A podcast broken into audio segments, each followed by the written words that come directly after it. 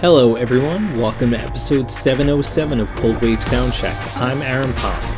We are now three months away from the Cold Waves 7 Festival beginning in New York City September 13th through 15th, Chicago 21st through 23rd, and finishing in LA September 27th through 29th. Head to coldwaves.net for the full lineup and ticket links, which include pre shows, post shows, and extremely limited VIP packages. This week we're chatting with Dan Gatto. This is Continues.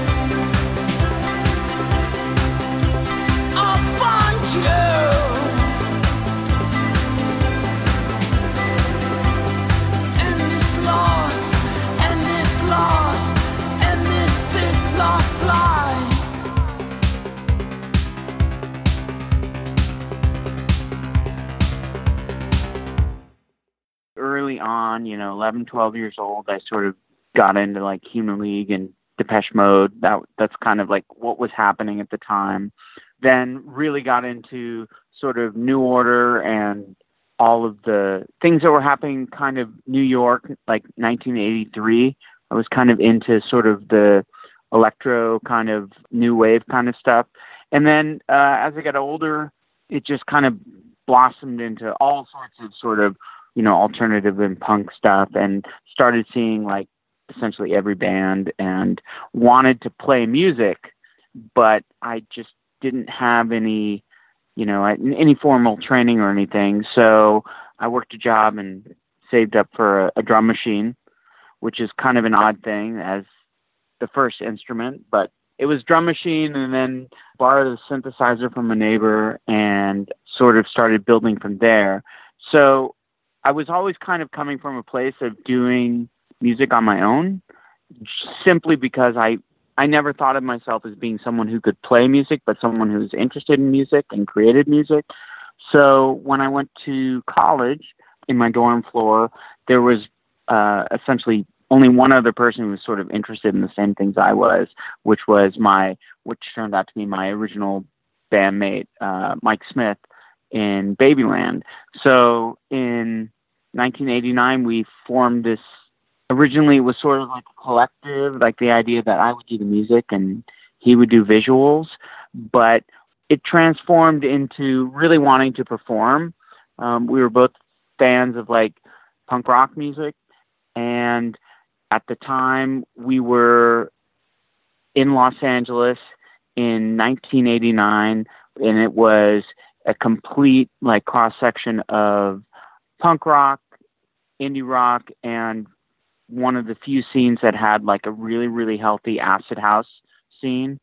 So there was a combination of on a weekend you would go to locally you would go to Helter Skelter and you know you would see uh, you know red lorry yellow lorry or beat manifesto or whatever and then the next night you would go to an underground um downtown which was playing all sort of you know sort of bizarre acid house stuff. But from there you know we just started to play. And as we recorded music as i recorded music we sort of tried to figure out a way to sort of present the music live, and it turned into sort of what Babyland became, which was what we called electronic junk punk, which was a presentation of electronic music through like a, a human celebration. A lot of it had to do with performance. So the shows were really more about kind of being independent, you know, sort of a punk rock celebration, uh, sense of community, sense of helping other bands out. I mean, I guess uh, it was DIY only because it had to be DIY. Um, I think a lot of bands were DIY. It's not that was not really. Um, I mean, that was something kind of we came from, but I think that anybody who wants to play music kind of comes from that.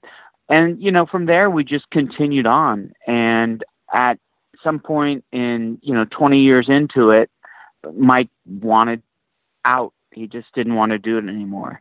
So um, he continued on with a career, and so I was sort of left with the idea of okay, w- you know, what do I want to do? What what I have a clean slate. What do I want to do? And I knew I wanted to continue to perform, but I wanted to kind of go uh, in a bit of a different direction and really focus more on on synth pop, um, which is kind of like that original core love, and then try to figure out how to present that live and still bring sort of a human element to it. So that's that's kind of where I am right now, which is it's melodic, it's song based, but it's really also about adding a human element and a performance element so that when someone can listen to it and and listen you know even if they've never seen the band hopefully appreciate the songs like the songs but once they go and sort of experience what's happening live they sort of get the the the full experience of you know hopefully what i'm trying to create so i really love your um your self-titled album and that came out back in 2012. So it's been about six years. Correct. Correct. Are you working on anything new? Yes.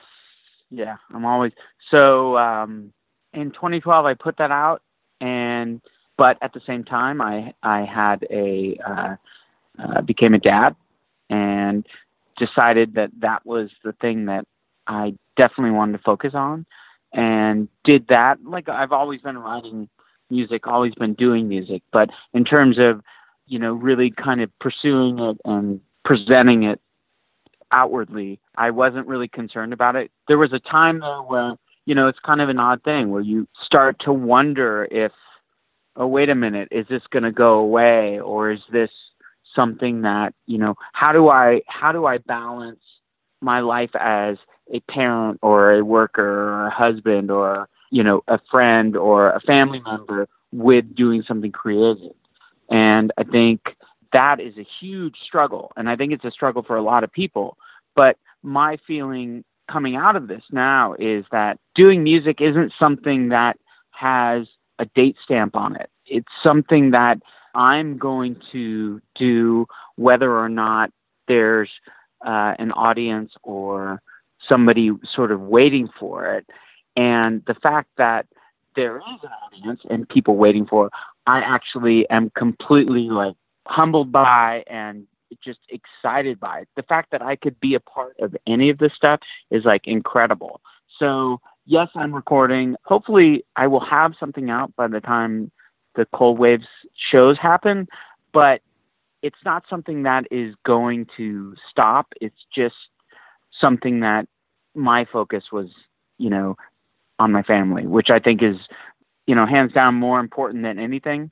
Um, so that's that's kind of what what I was doing.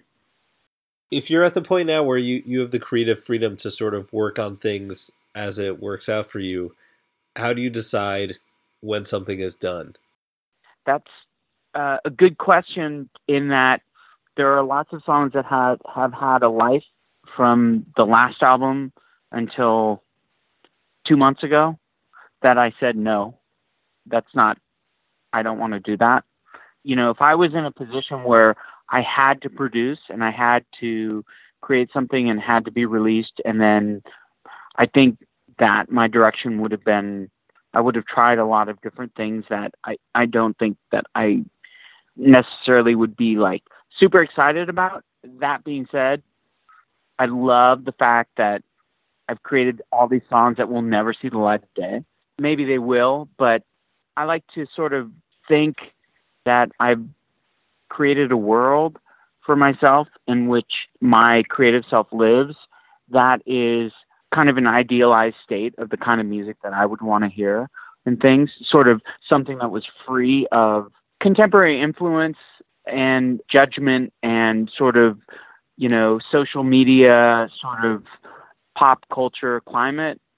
And I kind of create for that. And that's like been a really good thing to kind of nurture. And I think that that's kind of come from focusing on the things that are important for me, like my family in that situation and then sort of bringing music back in and it's enabled me to sort of feel confident in what I do even though maybe the mark I want to make isn't really what's happening right at the moment or it might not get me on the bill that I want to get on or get me on, you know, some blog or something like that.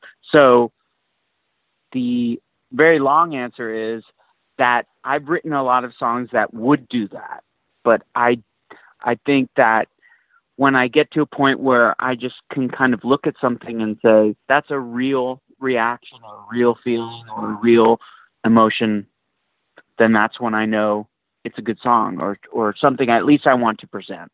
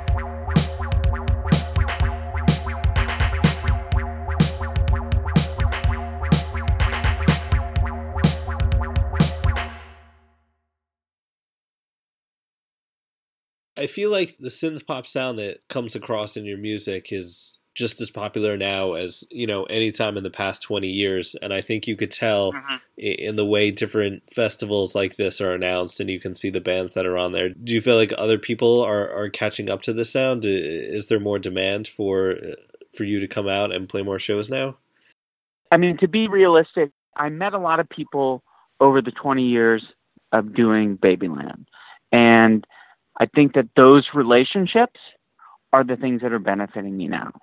So for me, the, the backstory of what I did is, or what I, the band I used to be in, sort of informs what I do now. And I think that that's kind of a, a very contemporary theme in which what people sort of look for. I think that people enjoy sort of popular music or pop music, but I think that there's a desire to have sort of some authentic quality to it. Sort of this idea that it's okay for me to like this syrupy synth pop song or this sort of like almost, you know, emo electronic song or something that and you know, it's it's sort of carried, you know, a good example is like a band like Cold Cave where it's sort of like it's okay because of the previous bands that Wes was in, and it's sort of like it's coming from this sort of space, and people are discovering it from all these different angles. I think it's the same kind of thing.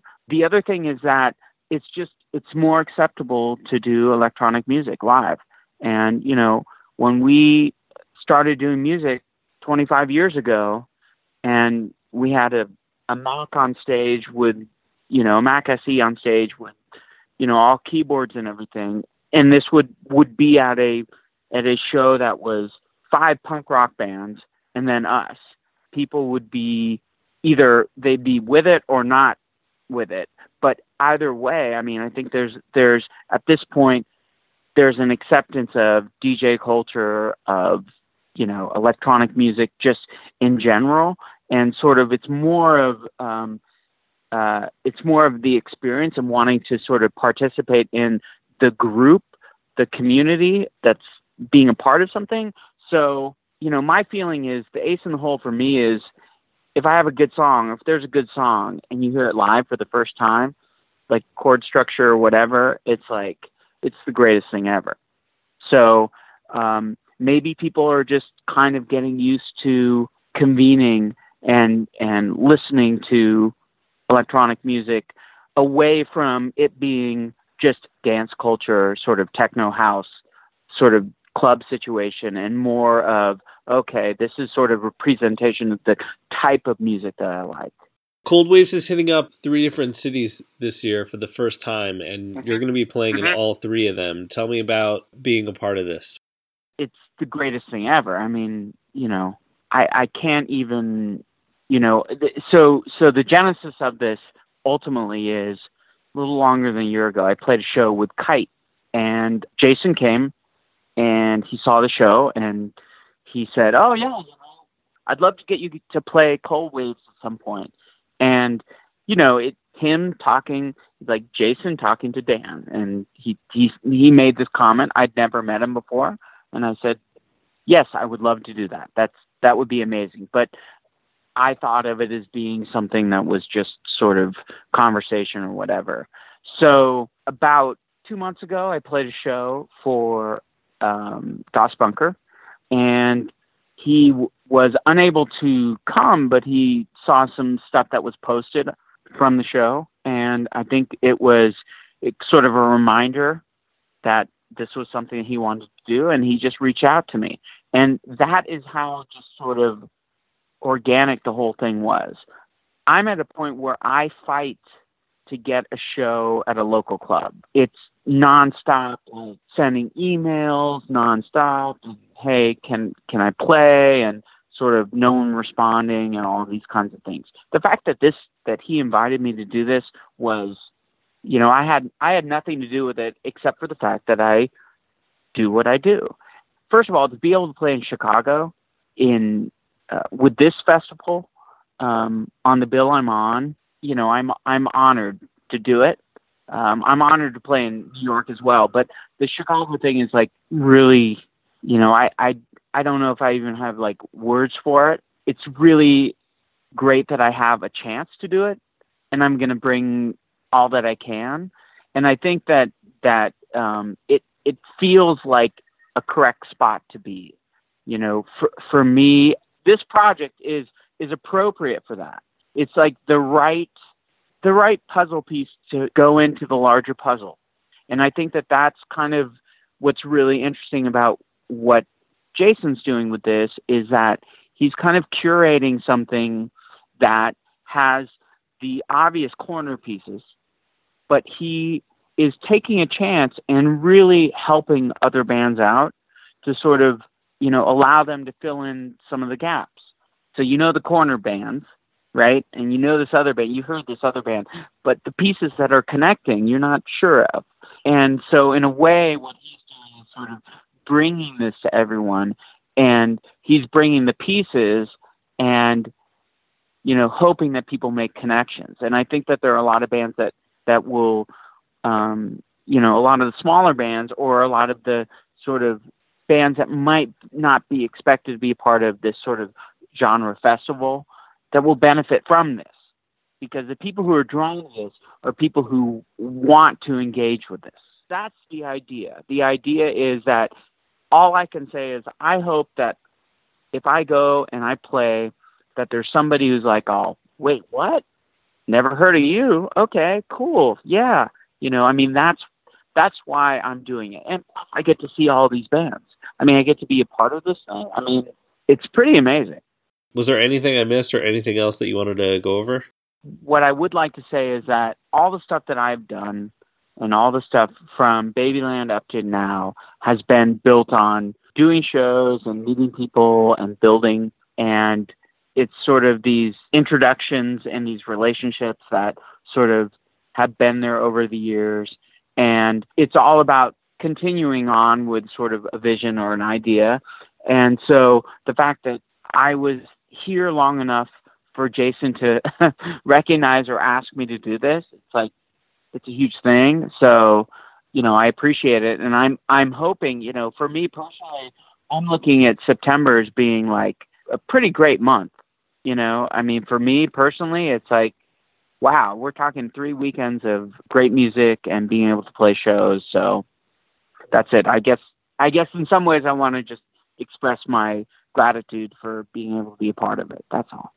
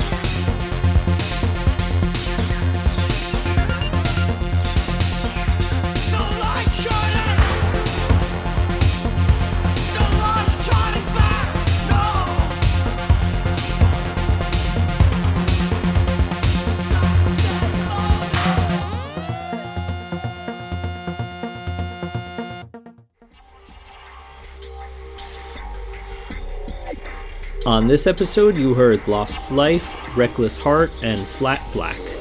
Continues can be found at mattress.bandcamp.com. Our opening music is Mad Maker by Acumen Nation. Our closing music is Messiah by Splinter Group. Subscribe to the show through Apple Podcasts, Google Play, or your favorite podcast app. Join us next week as we chat with Rhys Fulber. Her closing segment each week is dedicated to the inspiration for Cold Waves, fallen Chicago musician, and soundman Jamie Duffy. Here's Jamie's bandmate Greg Lopez sharing his memories during the first Cold Waves.